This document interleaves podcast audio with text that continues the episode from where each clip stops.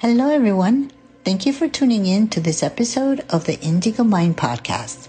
I am your host. Ursula is in it to win it. Lately, I have been experiencing so much of what feels like magic in my life.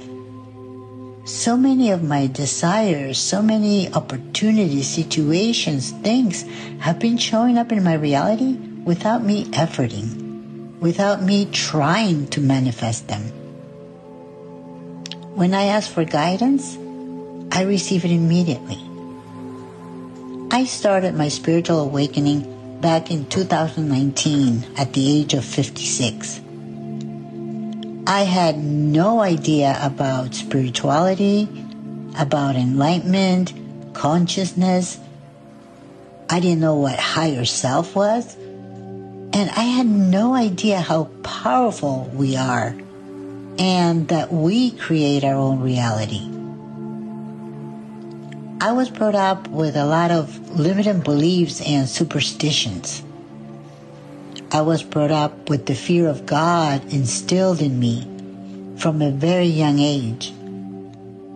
I was told that God would punish me if I acted or didn't act a certain way, if I believed certain things, or if I didn't believe what I was taught to believe. I was also told that I had to repent and confess, confess my sins to another human being for absolution, for, for forgiveness from God. I was told to pray to different saints. I was very confused, very conflicted, because on the other hand, I also was told that God was merciful, compassionate, full of love and forgiveness. For the longest, I thought that God was outside of me. I pictured him as a person sitting up in heaven, judging me, judging everybody all the time, and I felt very disconnected to him. As a child, I remember thinking, well, more feeling deep down inside that there was more to what I had been taught about God, about heaven, hell. I thought that maybe, just maybe, you can make life here on earth heaven or you can make it hell. And of course, I had to bury that thought because according to the religion that I was brought up in, that was blasphemy. I've always been a very open minded individual, so I seeked out different re- religions, different modalities, looking for answers. I will never forget New Year's of 2018 when unknowingly I set a very powerful intention that completely changed my life. Back then, I had no idea what intention setting was and how powerful. I just felt the urge to state out loud and clear with conviction that I was going to reinvent myself. Now, the way that I was thinking about reinventing myself was completely different to the way that it happened. And this is when my spiritual awakening began. During the following years, I felt guided to listen to Bob Proctor, then came Abraham Hicks, Nick Bro, Dr. Joe Dispenza, Louise Hayes, Dr. Wayne Dyer, Eckhart Tolle, Stephen Papp Sr., Dr. Tara Swart, and Sara Landon. Some I listened to on YouTube, some I took a course or went to a seminar or even joined their community on Facebook. Each one of these teachers showed up in my reality exactly when they needed to and have guided me and are still guiding me in my journey. My consciousness has expanded thanks to every single one of them. My reality is radically different. I have quantum leaped. I have awakened to the truth. I know it. I feel it.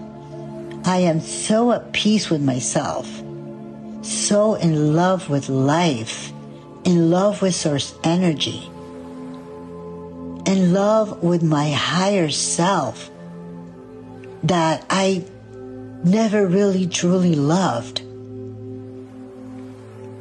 I have awakened to the realization that we are not our past. We are not bound by our past we are not defined by what our experiences have been. We do not have to identify ourselves or limit ourselves based on the past or past experiences.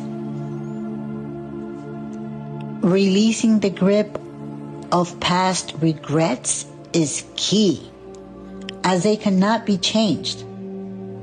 Regrets just drained our energy. Personally, I have chosen to forgive and forget all the past experiences that do not feel good to me. I embrace all the lessons learned and the beauty and magic of the present moment. The past does not exist in the present moment, so it has no power over us. I have stopped worrying about the unknown future and trust in my ability to handle whatever comes my way with the guidance of source energy, with the guidance of my inner self, my higher self. I know that everything always works out best case scenario. Otherwise, we wouldn't be here in this present moment. I have stopped looking to others for happiness for acceptance. I know that happiness comes from within.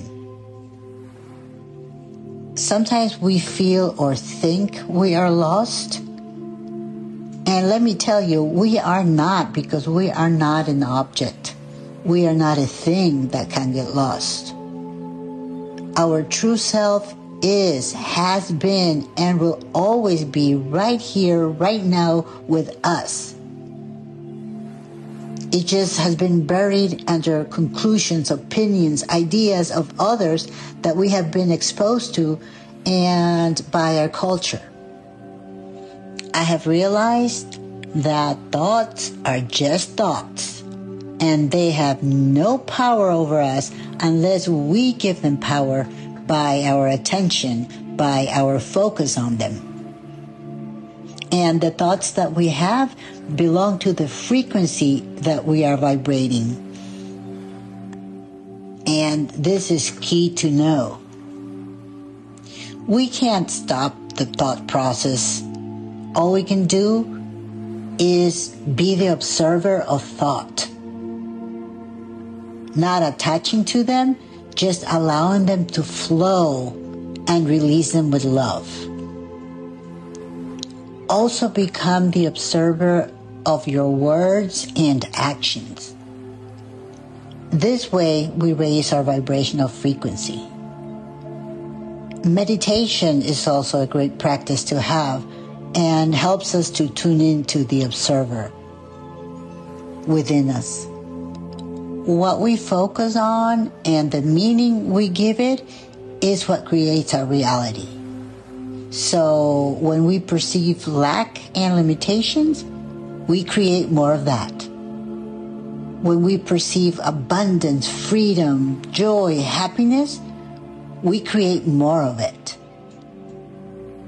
We create more of what we are, not of what we want or think we want. I have been practicing mirror work affirmations every morning, and I find this practice very effective. I learned this from listening to Louise Hayes on YouTube. As soon as I wake up and get out of bed, I go to a mirror and look at myself, look into my eyes, and say these affirmations. Today is a beautiful day. I love myself. I accept myself. I am good enough. I am worthy. I am a powerful creator. I am fit. I am fun. I am sexy. I am healthy. I am wealthy. I am wise. I live a life of ease, freedom, fun, abundance, expansion of consciousness. Abundance is my birthright. I surrender this day. I surrender my life to source energy, infinite intelligence, my higher self. Guide me. I will follow. And that's how I start my day. The first time I said these affirmations, they didn't feel true. And with time and cons- consistency, I started believing them. I started feeling them. I started perceiving them in my reality. And let me tell you, I truly love my life. I truly love the reality I am creating. I also find visualization very helpful. I have created a vision board that I look at as much as possible or visualize it in my mind without any attachment to outcome.